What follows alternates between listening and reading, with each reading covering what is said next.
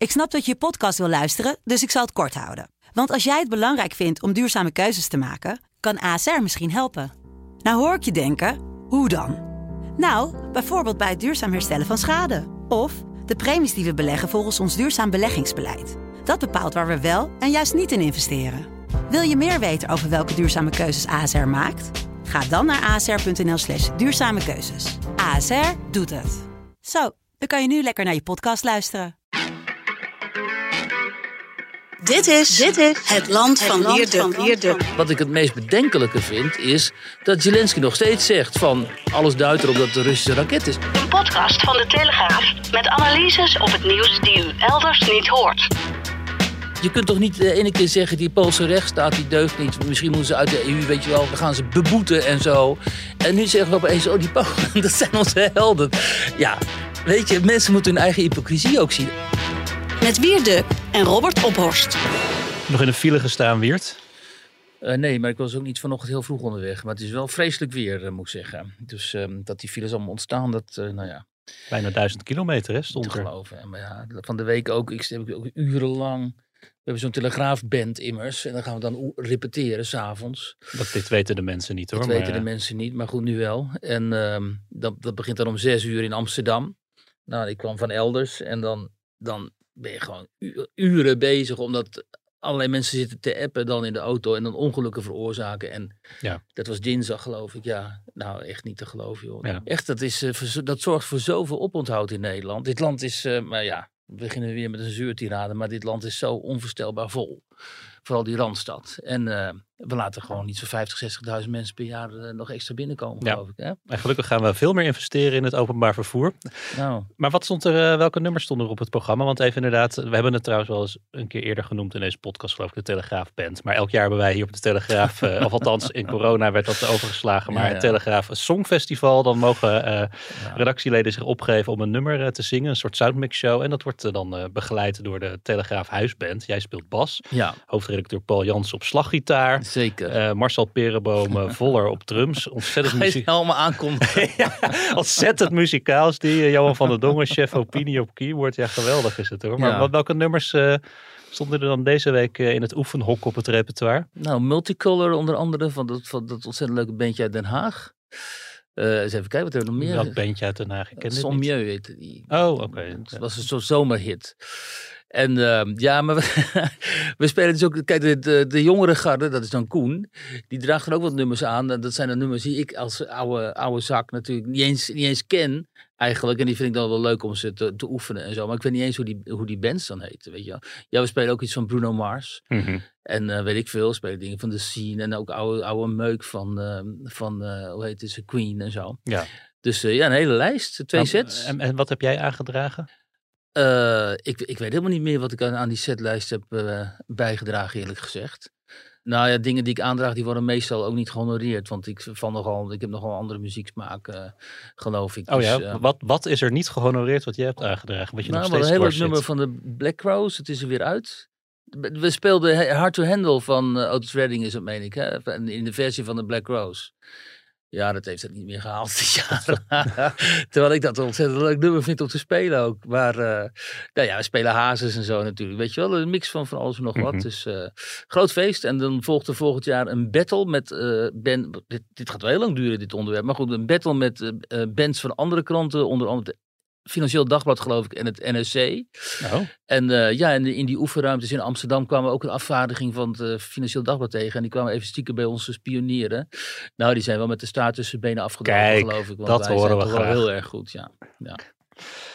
Dus die gaan we gewoon verliezen, dat is duidelijk. Nou, ik ben bezorgd. Uh, en uiteraard zijn we de hele tijd boos op wat Rusland hier doet. Uh, maar de zorg is natuurlijk groot dat waar al zoveel slachtoffers vallen uh, in Oekraïne, dat er nu ook slachtoffers gevallen zijn buiten Oekraïne, namelijk in Polen. We moeten natuurlijk allemaal heel waakzaam zijn. Maar laten we eerst precies de feiten op tafel krijgen. Het was even heel erg spannend dinsdagavond. Uh, nadat net over de grens met Oekraïne in Polen twee doden vielen door wat in eerste instantie mogelijk Russische raketten leken. Nou, inmiddels is duidelijk dat de inslag hoogstwaarschijnlijk is veroorzaakt door een Oekraïnse luchtdoelraket. De NAVO gaat uh, vooralsnog uit van een ongeluk, maar in die uh, benauwde avonduren werd druk gespeculeerd of dit uh, tot activering van het beroemde NAVO-artikel 5 zou leiden. Een aanval op één is een aanval op allen. Nou, dat is dus niet gebeurd. Polen doet ook geen beroep op artikel 4 vooralsnog, dat van toepassing is als een lidstaat zich bedreigd voelt en de andere bondgenoten vraagt om die dreiging te erkennen. Ja, Weert, het gebeurt uh, niet dagelijks dat de term uh, derde wereldoorlog zo vaak valt. Uh, zelfs niet op, een, op het toch, vaak, de toch vaak oververhitte sociale media. Maar die dinsdagavond was dat wel het geval. -huh. Hoe beleefde jij die ontwikkelingen in de eerste ja, minuten, uren na die inslag? Nou ja, dat was natuurlijk heel spannend, omdat de vraag zich voordeed of de NAVO artikel 5 moest gaan inroepen. en of dit gezien zou worden als een aanslag op Polen, wat NAVO-lid is. Um, en anders wel artikel 4. Dus um, hè, dat is dan, dan roept, wordt de NAVO bijeengeroepen om te kijken hoe kunnen we dan zo'n NAVO-lid uh, betere bescherming ja. bieden. En als, we, en als we nog niet in oorlog waren met de Russen, wat we inderdaad feitelijk niet zijn. Ja, dan, dan zijn we dat dan wel. Ja. ja. Maar ja, weet je, kijk, eh, sorry, ja, dat is misschien mijn ervaring. En ik heb ook al wat in oorlogen rondgelopen en zo, waar afzwaaiers voorkwamen. Dus eigenlijk was mij vanaf het begin af aan wel duidelijk van, ja, dat is of een Russische afzwaaier. Dus die gaan natuurlijk niet Polen aanvallen. Als ze dan Polen willen aanvallen, dan gaan ze wel Gdansk treffen of zo, maar niet een of ander boerendorp daar aan de grens met Oekraïne. Um, maar goed, dat is vervelend, maar dan krijg je dan dus ik ging ervan uit, oké, okay, dit vast de Russische afzwaaier. En dan, gaan, dan gaat het Westen zeggen, ja, dit is echt, uh, alle grenzen gaat het over. En we moeten echt in crisis beraten. Zo. We doen verder niks. We voeren uh, misschien nog wat de steun aan Oekraïne op. Maar verder gaan we natuurlijk niet hier om een oorlog beginnen met Rusland. Um, en mij bevreemde het eerlijk gezegd, toen nog helemaal niet duidelijk was waar het nou precies om ging, hoeveel mensen al onmiddellijk op het orgel gingen uh, en beweerden dat dit dus uh, de druppel was die de emmer deed overlopen, dat dit een Russische raket was, dat dit dus een Russische aanval op Polen was en dat we dus artikel 5 moesten gaan inroepen en dat we nu, een, zoals iemand op Twitter het noemde, een nieuwe escalatiestap moesten gaan nemen. En ook iemand als Sjoerd Sjoerds. Maar, ja, ik wou net zeggen, hè? want heb je het dan over willekeurige twitteraars uh, met, nee. met, met, een tractor en een vlaggetje in hun naam? Of, uh, nou, heel veel mensen die zich bezighouden met dit, dit conflict. Uh, dus die op sociale media actief zijn in het duiden van dit conflict, gingen daartoe over. Maar ook politici als uh, Sjoerd Sjoerdsma en ook Zelensky zelf. Hè, de president van Oekraïne, die begon onmiddellijk van, ja, dit is uh, hè, escalatie, we moeten wat doen, het Westen moet in actie komen, NAVO moet in actie komen en zo. Terwijl ik dacht, ja luister eens, uh, kunnen we eerst even kijken wat hier nou precies gebeurd is. Um, voordat we um, allerlei oorlogshitserij gaan verspreiden. Um, en toen bleek dus al snel, en dat vond ik wel heel prettig om te zien, de, toen ik Joe Biden zag, die onmiddellijk zei, ja, dit is allemaal speculatie, we weten het niet, maar het, waarschijnlijk is het geen raket vanuit Rusland. En toen zei de Poolse president Duda, zo heet geloof ik, ja, die zei dat ook. Van het lijkt erop dat dit dus uh, Rus uh, afweergeschut is geweest. Um, en ja, toen moesten dus al die mensen die zo enorm uh, kennelijk bereid zijn om persoonlijk af te reizen naar het front, om daar een robbertje te gaan vechten met de Russen. Hè, waarvan Sjoerd Sjoerdsma in Nederland wel zo ongeveer de meest prominente woordvoerder is. Het lijkt wel of die man niks liever wil dan zo snel mogelijk vol uh, een, uh, een totale oorlog met Rusland gaan voeren. En ik hoop dat als het eenmaal zover komt, dat hij daar vooraan staat en uh, de manschappen aanvoert. Ja, die moesten toen natuurlijk terugkrabbelen. En hoe deden ze dat? Ja, door te zeggen, dat is Rutte meen ik ook gedaan. Maar Rutte zegt hier natuurlijk ook hè, in het fragment van ja, Russische agressie en zo. Dat deden ze dan door te zeggen, ja, als de Russen die invasie niet waren begonnen, dan was het incident natuurlijk nooit, sowieso nooit voorgekomen. Wat ook, ja, dat is natuurlijk zo. Maar het is toch een flauwe manier om jezelf vrij te pleiten. En wat ik het meest bedenkelijke vind, is dat Zelensky nog steeds zegt van... Ja. Het is waarschijnlijk toch gewoon, of het is gewoon een Russische, alles duidt erop dat het een Russische raket is. Hij, en, blijft, hij blijft in ieder geval ontkennen dat het een uh, Oekraïense raket is. Ja, en wat ik wel goed vind om te zien, is dat zo langzamerhand toch bij heel veel mensen wel de ogen open gaan. Die zeggen, luister eens, uh, we steunen Oekraïne natuurlijk, we steunen Zelensky ook. Maar dit maximalistische standpunt wat hij de hele tijd inneemt van geef meer geld, geef meer wapens en wij gaan door tot het uiterste. En we gaan die Russen eruit gooien enzovoort enzovoort. Um, dat begint wel steeds meer mensen in Europa en de Verenigde Staten, merk ik, uh, te irriteren. En ook vanuit de Amerikaanse regering zijn er nu geluiden dat die zeggen van luister, um, dat heroveren van de Krim, dat gaat er niet worden, want dat gaat gewoon nooit gebeuren. Dus we moeten nu zo langzamerhand wel Zelensky gaan masseren om te kijken of we niet op een gegeven moment toch tot een soort van uh, ofwel wapenstilstand kunnen komen, of tot onderhandelingen. In ieder geval moet er iets gebeuren, omdat uh, deze oorlog ook het Westen veel te veel geld begint te kosten. En je ziet ook aan Duitsland. De Duitsers hebben tegen de Biden gezegd: we trekken het gewoon niet meer. We kunnen het niet meer opbrengen, we worden overspoeld door Oekraïnse vluchtelingen.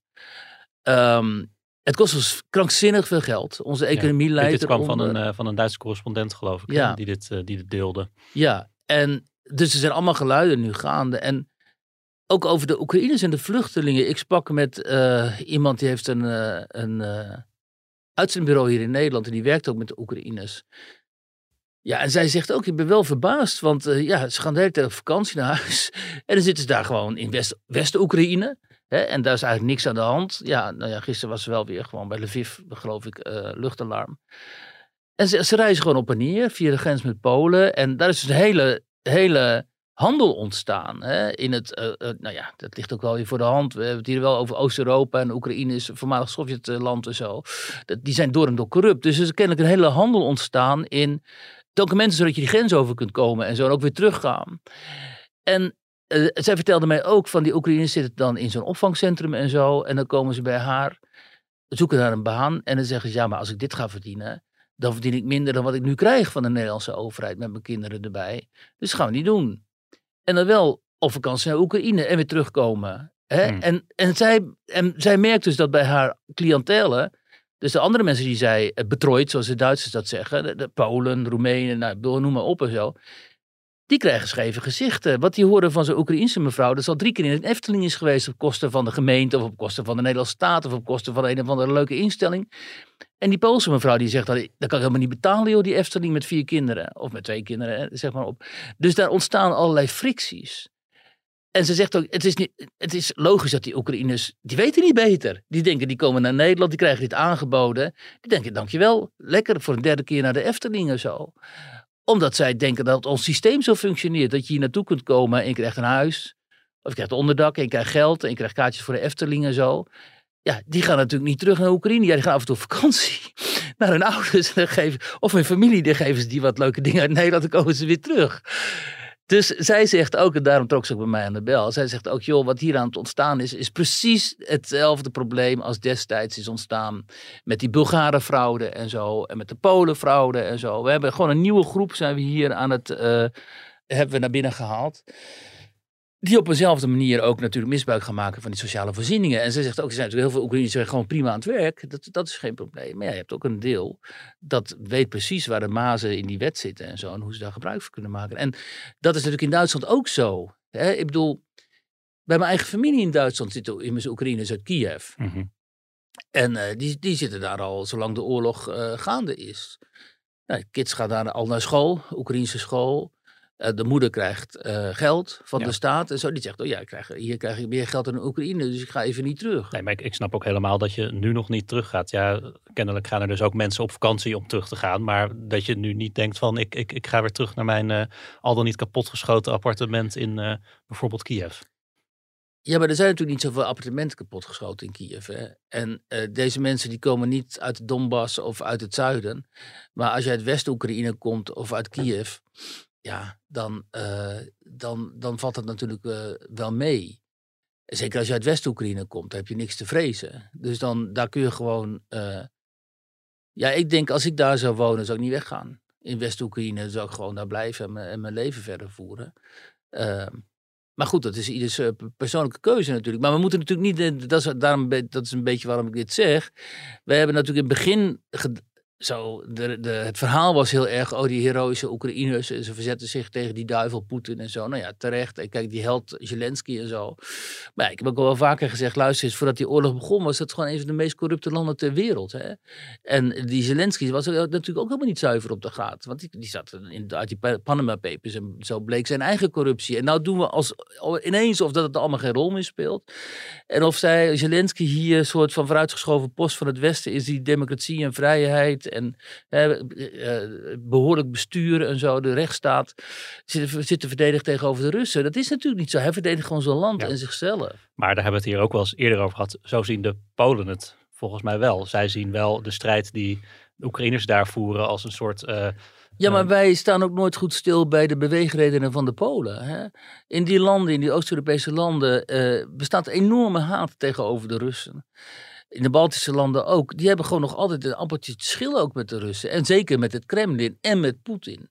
Dus als die de mogelijkheid krijgen om via Oekraïne gezamenlijk uh, die Poetin op de knieën te, te, te, krijgen, dan zullen ze die hoe dan ook aangrijpen. Dat zie je ook, die Baltische landen en Polen en zo, die zijn gewoon uh, onvoorwaardelijk in hun steun aan uh, Kiev, omdat ze denken, wij gaan nu eindelijk die Russische beer die ons al eeuwen tyranniseert hier, die gaan we pakken. Ja, maar stel, dat, stel dat Moskou wel oprukt naar Kiev, ja, dan, dan zit, grenst Polen opeens aan het Russische Rijk. Dat, dat zou nou ja, dat zeggen ze ook altijd. Wij zijn bang uh, voor, uh, hè, voor de Russen, omdat uiteindelijk komen ze misschien onze achtertuin. Maar ja, nu is inmiddels al gebleken natuurlijk dat de Russen helemaal niet in staat zijn om tot Kiev op, te, op te trekken. En helemaal de mogelijkheden niet hebben om dat land te bezetten. Mede dankzij de, of vooral dankzij de heroïsche strijd van de Oekraïners. Ja, zeker. Kijk, en dankzij vooral onze wapensteun en, en onze training en zo. Dus het Westen heeft ja, het Westen heeft, uh, behaalt hier glorieuze overwinningen natuurlijk, uh, samen met de Oekraïners. Alleen, we moeten wel weten, in het geval van Oekraïne, en, ons, en telkens beseffen, wat is nou precies die Oekraïnse natie? Met wie hebben we te maken? En mogen we misschien ook af en toe zeggen dat wij hier het Oekraïense nationalisme steunen, bijvoorbeeld, terwijl wij in Europa en de EU elke vorm van nationalisme verdacht hebben gemaakt. Als Geert Wilders durft te zeggen, oh het is Nederland toch een mooi land, dan is hij onmiddellijk een fascist. Hè? Want we moeten een politieke unie worden in Europa. Heel Europa is één. En nationalisme is verderfelijk. En O.O. Baudet en zo, die zegt dat Nederland vroeger zo uh, fantastisch was. En hier steunen gewoon hardcore Oekraïns nationalisme, weet je wel. ik, dat is gewoon objectief feitelijk. En als je dit type nationalisme steunt, dan moet je ook weten dat als de rust terugkeert en Oekraïne wordt deel van de NAVO en Oekraïne wordt deel van de Europese Unie, het ongetwijfeld op zal uitlopen, dan moet je weten ook uh, wat dat voor invloed uh, zal hebben. Want we hadden immers al heel veel problemen voordat die oorlog begon met het Poolse nationalisme en met het Hongaarse. We hebben die Polen jarenlang zitten te bekritiseren. Hè? Sofie in het veld, dat soort types vanuit Brussel. Want hun rechtsstaat functioneerde niet. En oh, oh, ze zijn niet pro-abortus. En weet ik veel, ze zijn te conservatief en zo. En nu zijn ze onze helden. Hè? Omdat ze Oekraïne steunen en ongeveer al hun uh, militair materiaal aan uh, Oekraïne uh, afgeven die, dat, dat, dat, dat klopt toch niet? Je kunt toch niet de ene keer zeggen, die Poolse rechtsstaat die deugt niet. Misschien moeten ze uit de EU, weet je wel, we, gaan ze beboeten en zo. En ze zijn veel te katholiek en veel te conservatief en zo. En, en, en, die rechters, bla bla. En nu zeggen we opeens, oh die Polen, dat zijn onze helden. Ja, weet je, mensen moeten hun eigen hypocrisie ook zien. En ik denk pas als je dat ziet en je, en je, en je, en je weeft al die gegevens in jouw verhaal... Hè, dat je dan pas een objectief beeld krijgt van ehm, wat daar precies gaande is en wat voor oorlog daar eh, precies gevoerd wordt. Mhm. En een heel groot deel van die oorlog uh, is een oorlog van, zeg maar, West-Europese nationalisten uit de Baltische landen, uit Polen, uit Oekraïne, tegen de expansiedrang van uh, Poetin. Nou, en dat is het eerlijke verhaal, dames en heren. Ehm, nog heel even over die, die crisisachtige eh, sfeer die die eerste uren na die inslag ontstond. Hoe denk je nou dat daar in het Kremlin naar is gekeken? Ik bedoel, je hoeft het Kremlin echt niet uit te leggen wat artikel 5 uh, eh, van, van het uh, NAVO-verdrag inhoudt. Mm. Maar hoe denk jij dat ze gekeken hebben naar hoe de NAVO en het Westen reageerden? Toch ook de, nou ja, toch uiteindelijk ook de kalmte waarmee werd gereageerd en de eensgezindheid?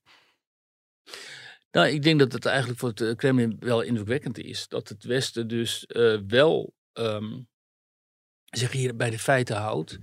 En bereid is ook om aanvankelijke miscalculaties toe te geven. En te zeggen: nee, de werkelijkheid is anders. Uh, en tegelijkertijd te zeggen: maar. Mocht het wel een Russische raket zijn geweest die bewust naar Polen zou zijn gestuurd, ja, dan, uh, dan treden wij gewoon op. En dan, uh, hè? En, uh, dan zijn we ook bereid om op te treden. Ja, en Poetin weet natuurlijk drommels goed dat als hij dat doet en hij krijgt die hele macht, militaire macht van de NAVO tegenover zich, ja, dan wordt hij gewoon verpletterd.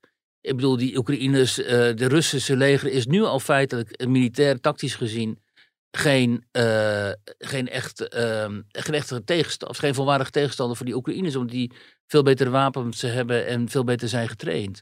En beter gemotiveerd. En als de NAVO ze willen, ja, dan schakelen ze gewoon uh, hele divisies bij wijze van spreken van die Russen uh, uit. Hè?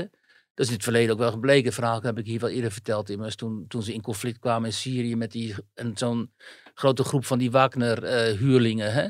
Die begonnen toen, die raakten in een vuurgevecht met de Amerikanen. En dus toen gingen die Amerikanen optreden. Nou, die, die hebben die lui gewoon vernietigd, weet je wel. En, en er staan ook um, audio-opnames van dat die, die Russen van die Wagner-groep met elkaar dus aan het schreeuwen zijn. En uh, die weten echt niet wat hun overkomt. Joh. Die hebben zoiets van, waar staan we in godsnaam tegenover? Wat zijn dit voor wapens überhaupt? En wie zijn die mensen? Daar kwam het eigenlijk op neer. Nou, en dan boem, ik heb honderden van die lui gewoon over de kling gejaagd daar. Hè? Dus ze weten heel goed. Uh, dat zie je nu ook wel op de Russische televisie bijvoorbeeld. In die propaganda-uitzendingen. Uh, dan zie je ook wel een soort uh, bewondering voor wat het, wat het Westen allemaal aan wapentuig op de been kan brengen. En ook wel uh, teleurstelling met dat Rusland dat weer niet kan. Hè? De Russen zeggen dan uh, da. Dat betekent het is weer, het pakt weer uit zoals altijd, namelijk gewoon slecht. En ja, dat is ook wel een beetje het Russische lot dat ze dan um, Af en toe hebben ze grootste prestaties, maar meer in het algemeen is het toch wel gewoon een zootje daar. En dat, uh, ja, dat uh, blijkt nu ook weer. Ja, we blijven nog uh, heel even kort bij Rusland en Oekraïne, maar dan van een hele andere orde. Want we nemen dit op op donderdag. En op deze donderdag wordt er ook uitspraak gedaan in het MH17-proces. terwijl we dit opnemen is de zitting nog niet begonnen. Dus als, als, als je dit luistert is het achterhaald. Maar je wilde het toch nog even aanstippen hier. Nou ja, omdat MH17 natuurlijk een open wond is. Hè. 280 mensen zijn omgekomen en ik las 80 kinderen. En het grootste deel Nederlanders. Voor Nederland is, uh, voor de Nederlandse Rusland-perceptie is MH17 wel echt een heel belangrijk uh, moment geweest, denk ik. Waarop men heeft begrepen dat Rusland echt ruzieloos is in het uh, ontkennen en liegen en bedriegen en rookgordijnen opwerpen en zo. Uh, en terwijl de meeste van die mensen hadden natuurlijk nooit iets met Rusland te maken. En de meeste Nederlanders uh, ook niet. En dat nu dus bij verstek dan uh, die veroordelingen zullen komen. ik denk dat dat, voor, dat lees ik ook wel bij nabestaanden, dat dat voor veel van die mensen toch wel een soort van bevrediging misschien biedt. misschien een soort closure biedt. Aan de andere kant, een van die verdachten, die Strelkov, die, die Griskin, die is gewoon nog actief, ook nu in uh, Oekraïne. Is hij aan het vechten en zo. Is heel kritisch overigens op de prestaties van het uh, Russische leger. Dat vindt allemaal maar niks. Um, uh, de, en dat is natuurlijk weer het onbevredigende. Dat niemand echt. ze zullen wel veroordeeld worden, maar niemand zal er echt voor komen nee. bestraft worden. Rutte zei toen destijds meteen de onderste steen moet boven. En, en zal ook boven komen, heeft hij geloof ik zelfs gezegd zien we nu hier die onderste steen boven komen met, uh, met, met de uitspraak in dit megaproces? Nou ja, ik denk het wel. Ik denk wel dat, uh, kijk, Nederland is heel legalistisch natuurlijk. We zijn natuurlijk een land van, uh, dat graag de legalistische weg bewandelt. En dat is hier gebeurd en uiteindelijk toch wel met resultaat. Omdat toch duidelijk is geworden wat er nou precies gebeurd is. waar die boek vandaan kwam. Vanuit welk leger, legereenheid. En wie daarvoor verantwoordelijk zijn, althans voor verantwoordelijk worden gehouden. En dan kun je zeggen, ja, dat is allemaal maar ja, symboliek, omdat die mensen uiteindelijk hun straf zullen ontlopen. Maar ja, wat had je, anders kunnen doen? En uh, kijk, de Mossad had die mensen gewoon opgejaagd en, over, en, hè, en gedood. CIA waarschijnlijk ook. Dat hadden we ook kunnen doen. Het, het Kremlin ook, als het andersom Het Kremlin doet dat ook, ja. Nee, we, we zullen jullie achtervolgen tot in het scheidhuis. Ja, ja dat deed, wilde Poetin doen met de Tsjetsjenen. Dat deed hij ook.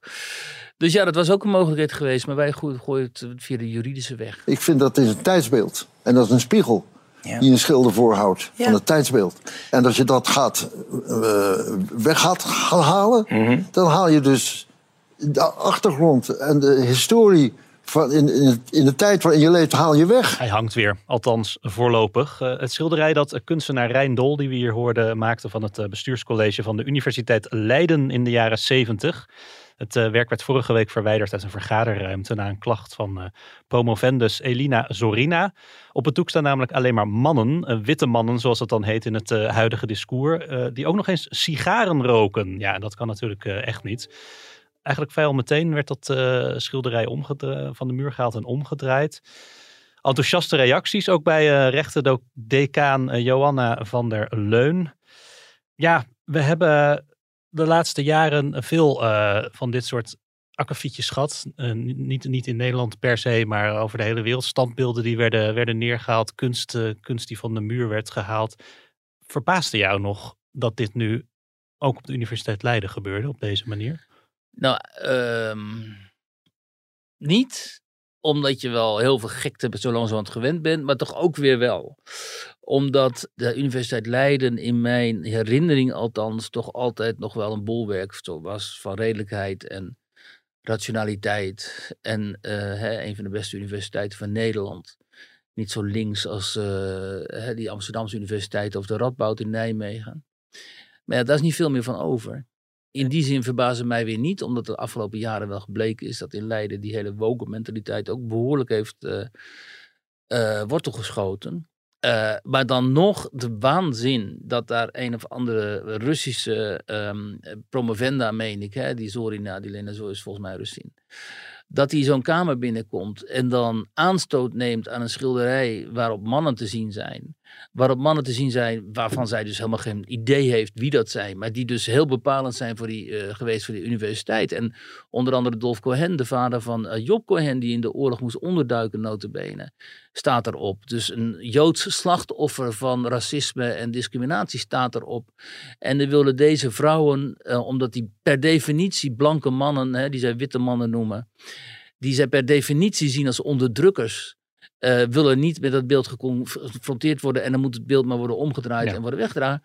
Dat is natuurlijk van een enorme treurigheid. En dat zou je wel verwachten in een soort activistenmilieu, in een van de clubje van woke uh, waanzinnigen, maar niet onder academici op de universiteit. En nou ja, daarom is het wel goed dat dit incident zo'n enorme weerzin opriep door alle geledingen. Ik zag zelfs ook mensen die uh, ik, uh, nou ja, uit linkse hoek, zeg maar, die dit toch ook niet meer konden verdragen. Ook mensen van de um, academie, dus van de universiteit uh, zelf, die normaal gesproken toch wel aan die kant van die, dat linkse activisme staan. Die ook zeiden, ja, maar nu schiet je jezelf in de voeten, dit wordt te gek. Um, dus dat is wel eens een hele ja. mooie boemerang bij die mensen teruggekomen. Ja, het raar is natuurlijk ook, kijk, mensen die klagen, dat is volgens mij van alle tijd. Dat, dat zul je altijd houden en dat is ook altijd geweest. En misschien goede kunst moet ook in zekere zin provoceren. Maar zo'n universiteit die dan daar toch ogenschijnlijk vrijwel direct gehoor aan geeft. Dat is wel echt iets van nu, heb ik het idee. Ja, maar dat is dus de onvoorstelbare lafheid van uh, de, de bestuurders en notabelen tegenwoordig in Nederland die uh, voor elke wind die uit overkomt waar je uit de Verenigde Staten, hè, waar dit allemaal ontstaan is, en waar ze misschien ook nog wel, gezien hun geschiedenis van slavernij en segregatie, af en toe voor sommige van dit soort uh, activistische uh, opvattingen, dat kun je dan nog wel enigszins um, begrip hebben. Maar in Nederland is het natuurlijk, de context is totaal anders. Maar deze mensen hebben besloten dat uh, ze mee moeten waaien, omdat ze zo bang zijn voor hun baantjes. En zo bang zijn voor hun reputatie, ook internationaal natuurlijk. Hè? Want deze universiteiten profileren zich allemaal internationaal. Er wordt in het Engels lesgegeven. Er zijn altijd van die expats die lopen te klagen over Sterker dit soort nog, deze, deze reactie werd ook in het Engels uh, becommentarieerd ja, door, uh, ja. door mensen van de universiteit. hey, hi all en zo. Weet maar um, ja, we hadden een verhaal ook in, in de krant hierover. En daarin zei psychiater Esther van Venema ook. um, um, het woord veiligheid heeft een bijna religieuze status gekregen. Ja. Want daar wordt dan mee geschermd. Hè. Ik, ik, ik, voel mij niet veilig ja. uh, door dit, uh, of ik voel mij onveilig door dit schilderij. Ja, en dan ben je kennelijk tegenwoordig uitgepraat als, als, als universiteit ook. Maar dat zou toch helemaal niet zo moeten zijn ook. Dat zou toch gewoon een, het startpunt moeten zijn van een uh, eventueel van een discussie. Nou ja, die term veiligheid die komt dus van die safe spaces, hè, uit die, uh, nou ja, uit die woke ideologie. En wat mensen moeten begrijpen is waar, waar, tot, in welke context moeten we dit plaatsen? Nou, in die context dus. Van de woke en de critical race theory, waarin eh, slachtoffers, eh, groepen slachtoffers moeten worden bevoordeeld boven de dominantie van de witte, blanke man die zogenaamd in de geschiedenis, de hele loop van de geschiedenis heeft bepaald en de dader is. Dus die mensen, die, oké, die mensen zijn zozeer geïndoctrineerd door die ideologie, die komen zo'n ruimte binnen en die zien daar blanke mannen en die beginnen nog net niet over te geven. Zo erg is dat. En dan denken ze, ja, maar dit is voor mij geen safe space. Dit is voor mij niet veilig, want ik voel mij fysiek, geestelijk, voel ik mij hier aangevallen door de aanblik van die mannen hier. Dus dat moet weg. Nou, het is natuurlijk een enorm narcistisch gekrenkte opvatting over hoe je met de werkelijkheid moet, moet omgaan. Hè? Ehm, eh, alleen, en dat, is, dat vind ik belachelijk, jij vindt het ook belachelijk, alleen deze mensen zijn zo groot geworden. Die zijn dus opgevoed in de gedachte van ik als vrouw, en zeker als ik ook nog donker zou zijn, en lesbisch of transgender en zo, ik krijg een, ik heb een soort godgegeven recht om nu eindelijk mijn plek op te eisen uh, in die samenleving. Uh, en die plek die wordt nu ingenomen door uh, witte blanke mannen die mij slachtofferen, hè, die, die mij dus agressief bejegenen, alleen al door het feit dat ze bestaan. Ehm, aangezien ik dit recht heb, heb ik nu ook het recht om die mannen te verwijderen. En, um, en al die domme instituties, die snappen niet wat de ideologie erachter is. Die denken alleen maar, oh weet je wat, we moeten inclusiever zijn of diverser. En dat gaan ze dan ook doen. En krijgen of die vrouwen aan het roer of vrouwen van kleur aan het roer. Van die vrouwen aan het roer. Nou ja, dat, dat, bij de Universiteit Leiden ook. En dan, en, maar dat is prima. Alleen dat zijn vaak dus vrouwen die dit verhaal zich hebben eigen gemaakt. Dus die met een soort van agressiviteit ook al die posities op, uh, um, althans zich toe-eigenen en opeisen. En met een hoge mate van agressie mannen die hun af en toe uh, te weerstaan en zo. En zeggen van, joh, vind je niet, een beetje te dol en zo. Met agressie die mannen beantwoorden. En juist het weghalen ook van dit schilderij is eigenlijk zo'n daad van agressie. Om maar eens in de termen van veiligheid en agressie te, te, blijven en zo. Het is werkelijk een daad van agressie jegens de geschiedenis van de universiteit. Jegens die mannen die daar een belangrijke rol hebben gespeeld. En jegens blanke mannen in zijn algemeenheid. Omdat je laat, door laat zien dat eh, blanke mannen hoe dan ook een hele slechte invloed op jou hebben. Ja, ik, ik, ik, las ook nog een stuk van uh, hoogleraar Korea-studies Remco Breuker. Ja, die Breuker, ja. zelf van de Universiteit Leiden is, in het Universiteitsblad overigens. Uh, die schreef ook van, dit was een gekozen bestuur. Nou, kom daar nu nog maar eens om. Ja, dit, nou dit was een bestuur dat de universiteit democratischer heeft gemaakt. Ja. Um, ja, de, jij, zegt van het is als een boemerang teruggekomen. Nou, ik vond die reactie van de Universiteit Leiden echt wel een beetje, een beetje flauwig ook. Van ja, er was al langer discussie over. Nou, dat, dat, zal ik, uh, dat, dat zal best zo zijn. En het was een actie met een knipoog. We hangen het nu voorlopig terug. En nu gaan we met een divers samengestelde uh, commissie, geloof ik, uh, noemen ze het. eens even goed met elkaar praten over wat we met dit werk doen. Dat is toch vreselijk? De, de angst, maar is dat, is, dat de, is dat de reactie van een, van een universiteit die echt geschrokken is? Dit is zo'n kwezelige reacties. In plaats van dat die mensen die de universiteit zeggen: jongens, waar gaat dit over? En, en we laten het eh, gewoon daar mooi hangen. En als je die ruimte niet indurft, omdat je zo nodig een safe space hebt, wilt hebben, dan ga je maar in een andere ruimte zitten waar andere schilderijen hangen. Maar hier moet geen discussie over mogelijk zijn. En wat doen ze? Ze gaan weer een of andere poldercommissie invoeren, want er was al, belang, eh, al langer on, onvrede over dit werk en zo. En dan moet die oude dol, die, die, die schilder, die moet gaan optreden bij op één of waar, waar, waar zat hij op zijn negen negentigste, meen ik, om zijn eigen kunst nog eens een keer te gaan rechtvaardigen. Dat is toch gewoon te ziek voor, te ziek voor woorden. Helemaal ook nog eens een keer als je bedenkt eh, dat het hier dus gaat om kunst. En kunst is altijd weerloos. En we hebben de geschiedenis van de Entartekunst meegemaakt. Hè. Toen in Duitsland en ook in de Sovjet-Unie trouwens... kunstenaars als staatsvijanden werden uh, gebrandmerkt. En hun kunst uh, niet alleen uit de musea werden gehaald... Uh, geroofd dus ook. Maar die mensen werden gewoon uh, het zwijgen opgelegd. Die mochten niet meer, uh, die mochten niet meer als kunstenaar een rol spelen in die samenlevingen.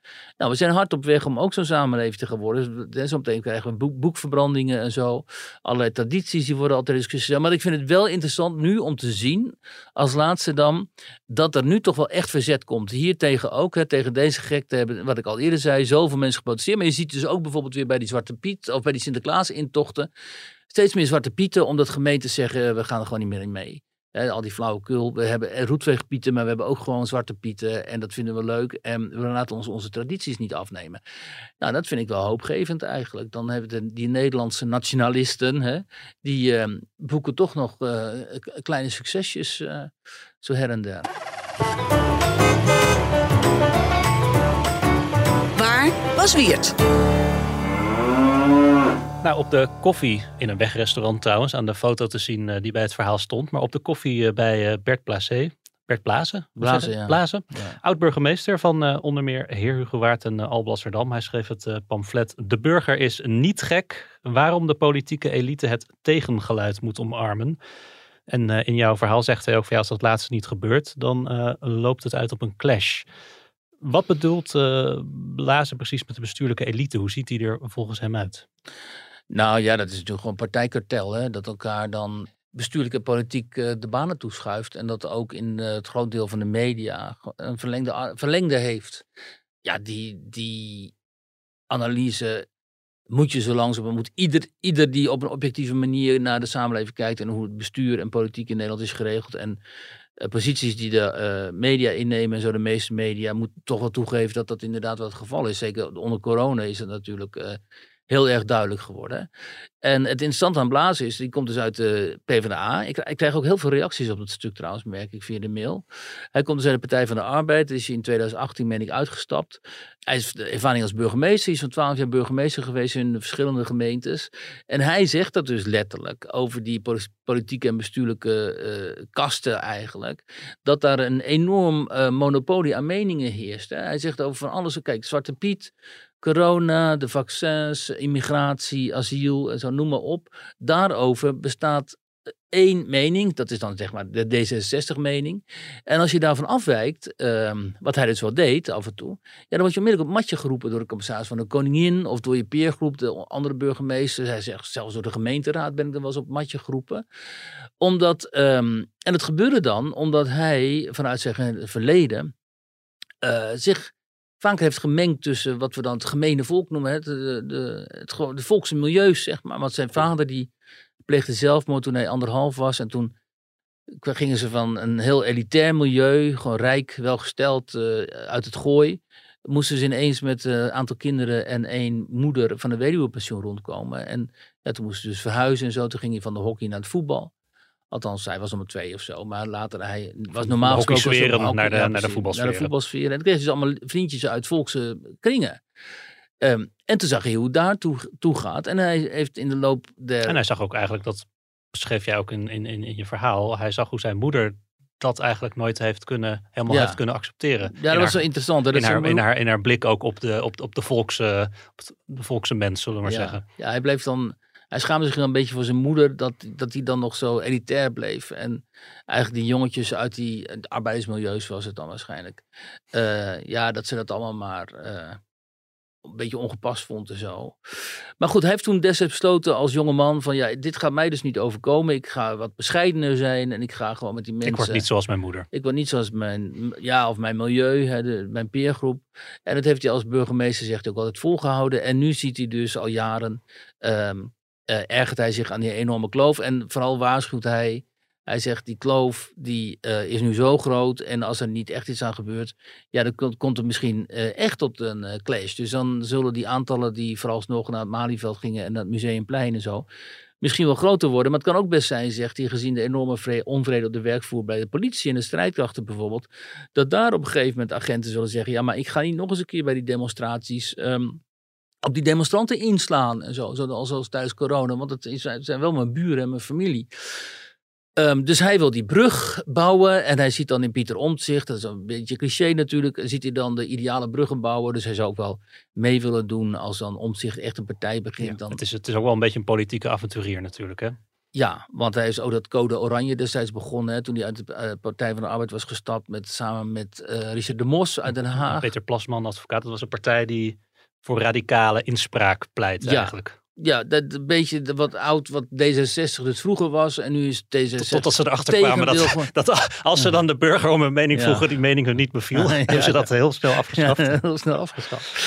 Hij wil dat inderdaad die transparantie in burgerraden en zo. Nou. Je, je kent het wel. En de, de direct gekozen burgemeester. Toch dat, dat dingen, meer diverse geluid en mensen eigenlijk vanuit alle eh, geledingen van de samenleving die, die, die in de politiek eh, stappen om daar eh, hun eigen achterban te representeren, representeren. Dat, dat is eigenlijk wel iets wat je op lokaal niveau toch veel meer ziet.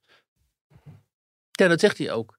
Hij zegt eh, in al die gemeentes waar hij gewerkt heeft, behalve uh, Amsterdam, Amsterdam heet eh, waren lokale partijen de grootste. En eh, hij zegt, en daarin zie je met mensen van heel verschillende plumage, plumage aantreden, die met elkaar proberen om die lokale problemen op te lossen. Die, die, dat is helemaal niet ideologisch, dat is gewoon heel praktisch. Hij zegt, dus hij zegt, het kan wel. En dat moet je op nationaal niveau ook hebben. Kijk, vroeger hadden wij natuurlijk met die middenpartijen en in de verzuiling, hadden wij partijen als de Partij van de Arbeid en ook de christelijke partijen en zo. eh, die, die vertegenwoordigden alle klasses. Zowel de hogere klassen als de lagere klassen zaten in zo'n zuil. En zo'n partij die trad zowel op, zeker de, de, de Christen-Democraten, zo voor de, de elite, maar ook voor de christelijke arbeidersklasse. Hè? Ehm, en dat is natuurlijk helemaal versnipperd geraakt, want die middenpartijen zijn helemaal naar de knoppen. En nu is het vooral, zijn het eigenlijk lobbypartijen die je ziet vooral. Hè? Denk, eh Bijeen, maar ook eigenlijk de boerenpartijen en zo. Die zijn toch vaak partijen die lobbyen voor een, een bepaalde groep. En hij zou Partij willen voor de dieren. de dieren. Ehm, maar hij ziet dan in, in, in iemand als Pieter Omtzigt wel iemand die al die verschillende klasses ook zou kunnen bestrijken. En, die, en het is natuurlijk ook wel zo. Omtzigt wordt ook wel gerespecteerd in, in heel verschillende milieus. Ehm, en, en peilingen wijzen er ook op dat als hij een partij zou beginnen, dat hij gewoon de grootste zou worden. Maar ja, dat hebben we ook al vaak geconstateerd hier. Hij, hij houdt zich vooral met allerlei details bezig in de Tweede Kamer, waar hij toch geen meerder- meerderheid voor krijgt, in plaats van een beweging op te zetten. Ehm, maar hij wil, en de vraag is natuurlijk ook of eh, dat plan van Blaas dan, dan lukt. Daar heb ik het ook met, met hem off record over gehad, dus niet voor het stuk. Want ik denk dus dat we dat moment voorbij zijn. Ik denk dat we dat, eh, dat, dat niet gaat lukken. En dat we zo blijven doormodderen. En dat de VVD zo meteen met Edith Schippers komt. En dan komt er weer, wordt er weer campagne gevoerd voor Edith Schippers op de, op de NPO. Ja, Edith, moet- Edith op sneakers. ja, dan moet Edith Schippers opeens de eerste vrouwelijke premier worden. Liefst nog met eh Sigrid Kaag als vicepremier. Dan heb je het plaatje helemaal klaar en zo. En, eh, en dat is natuurlijk wat er gaat gebeuren. En dan gaan al die mensen weer op hun stemmen. Want dan is Edith Schippers opeens zo'n aantrekkelijk alternatief voor, eh, voor Mark Rutte. Hè? Terwijl ehm, de enige manier waarop er echt iets zou veranderen... is natuurlijk als of echt links of echt rechts aan de macht zou komen. Ehm, maar ja, dat, dat, dat, dat, gaat, dat zie ik niet gebeuren. Dus, eh, maar goed, hij heeft, eh, hij heeft, hij heeft wel eh, hoop Ja. op eh, verandering. Veel criticasters van dit, ehm, deze, deze theorie, nou ja, of in ieder geval deze denkrichting, die zeggen dan van ja, er is juist veel te veel aandacht voor de gewone man. Het gaat alleen maar over wat de gewone man wil en de gewone man eh, denkt. En eh, die wordt op een soort voetstuk geplaatst, terwijl dat zou misschien minder moeten. Ja, of de onderbuik noemen ze dat dan. Hè? Er is Ja. veel te veel aandacht voor de onderbuik. En ehm, nou ja, je kunt er ook voor kiezen om, dat, om daar geen aandacht aan te besteden. En dan, eh, En dan kom je met een stikstofkaartje. Nou ja, en dan woedt Caddy Veen, er is onom, onomstotelijk eh woedt er een veenbrand. En als je dan daar helemaal geen aandacht aan besteedt en helemaal niet probeert om die stemmen aan het woord te laten en eh, ook die mensen een podium te geven en zo, hoe ingewikkeld dat soms ook is. Want hè, ik bedoel, als uh, sidestep, ik laat die mensen af en toe ook wel aan het woord. Uh, maar je, bent, uh, je valt om, heel snel weer uit de gratie hoor. Als ik dan tegen die mensen zeg van misschien is het toch wel verstandig om je te laten vaccineren en zo. Ja, dan ben ik weer in de zak van Hugo de Jong en dan ben ik gekocht door Soros en zo. Dus er zijn ook hele volatiele groepen die, waar je mee te maken hebt. Maar ja, als je ze alleen maar wegdrukt en niet aan het woord laat, ja, dan worden die mensen natuurlijk alleen maar ontevredener. En dan voelen ze zich door helemaal niemand vertegenwoordigd. En dan gaan ze of niet stemmen. Of ze gaan uh, zometeen uh, massaal op Forum. Nou, dat gaat niet gebeuren. Maar stel, dan zouden ze massaal op Forum voor Democratie kunnen stemmen. En Forum heeft net bewezen dat ze eigenlijk een antidemocratische partij zijn. Maar die roepen op tot een soort van gewelddadig verzet. Nu gaat me dit weer heel veel gezeik opleveren. Omdat Gideon van Meijeren niet gezegd zou hebben dat hij gewelddadig verzet wil plegen. Maar Gideon van Meijeren, dames en heren, heeft de afgelopen maanden regelmatig geflirt met de gedachte dat het wel tot een revolutie of een revolte zou kunnen komen in Nederland. Waarbij de geschiedenis aan uitwijst dat er ook wel dodelijke slachtoffers kunnen vallen. Nou, voor mij is dat een hondenfluitje naar moeten jullie niet eens de straat op gaan en optrekken naar het Binnenhof. En daar houd ik niet van, want onze democratie biedt genoeg uh, handvaten om uh, veranderingen af te dwingen. Maar dan moeten de mensen dat ook echt willen en ook op die partijen stemmen die dat die die veranderingen representeren. Zolang ze dat niet doen, ja, heb je ook weinig te klagen, uh, lijkt mij. Goed. Ga je nog naar de toppers? Nee. Ik nee? verheug me op het WK voetbal. Echt? Oh, ja, Dat mag niet, want je moet telkens zeggen, oh, nou, oh daar hadden we het, de uh, arbeidsomstandigheden, oh, die arme jongens en zo. Daar hadden we het deze week nog even over uh, hier op de krant ook met wat collega's. Dat er dus er zijn dus ook collega's die hebben vrienden die uh, vinden het niet gepast om in de kroeg te gaan kijken. Omdat ze zich. Uh, ze willen niet in het openbaar op die manier geassocieerd worden met het WK. Dat gaat al erg ver. Hoe, hoe, hoe is het? Kijk, maar mijn, we hebben, we mijn hebben Olympische dat, Spelen in China gehad. Hè? Ja, kijk, ik kijk er ook helemaal niet naar uit. Maar dat is meer omdat we tegen Senegal, Ecuador en Qatar moeten. Nou, in, in, eerste, in de eerste drie wedstrijden. lekker inspelen in die eerste wedstrijd. Maar, um, nee, maar mijn theorie is ook een beetje normaal. Wordt, wordt het zo'n toernooi ook heel erg gehyped door alle campagnes, door alle reclames, ja. Door alle voor nou, dat is er allemaal nu niet. Het tegenovergestelde gebeurt. wordt heel erg gehyped dat we ons moeten schamen, uh, bezorgd moeten zijn en het moeten afkeuren. En je ziet toch wel dat veel mensen dat, uh, te veel mensen dat een beetje overnemen, dat sentiment. Ja, in elk bericht wordt gezegd, oh, oh, maar die arbeidsomstandigheden hier, oh, kijk eens, oh, dan kijk, ze werken in de volle zon en zo. Hallo, we hadden Olympische Spelen in China, weet je nog, waar een heel volk zo ongeveer in concentratiekampen is beland. En vervolgens de wolken werden weg, uh, weggeschoten met, uh, ja, met raketten. Ja, dat doen de Russen ook altijd. Het WK voetbal in Rusland, hè, waar uh, met Poetin die bier ging drinken met ons uh, Spelen in Sochi.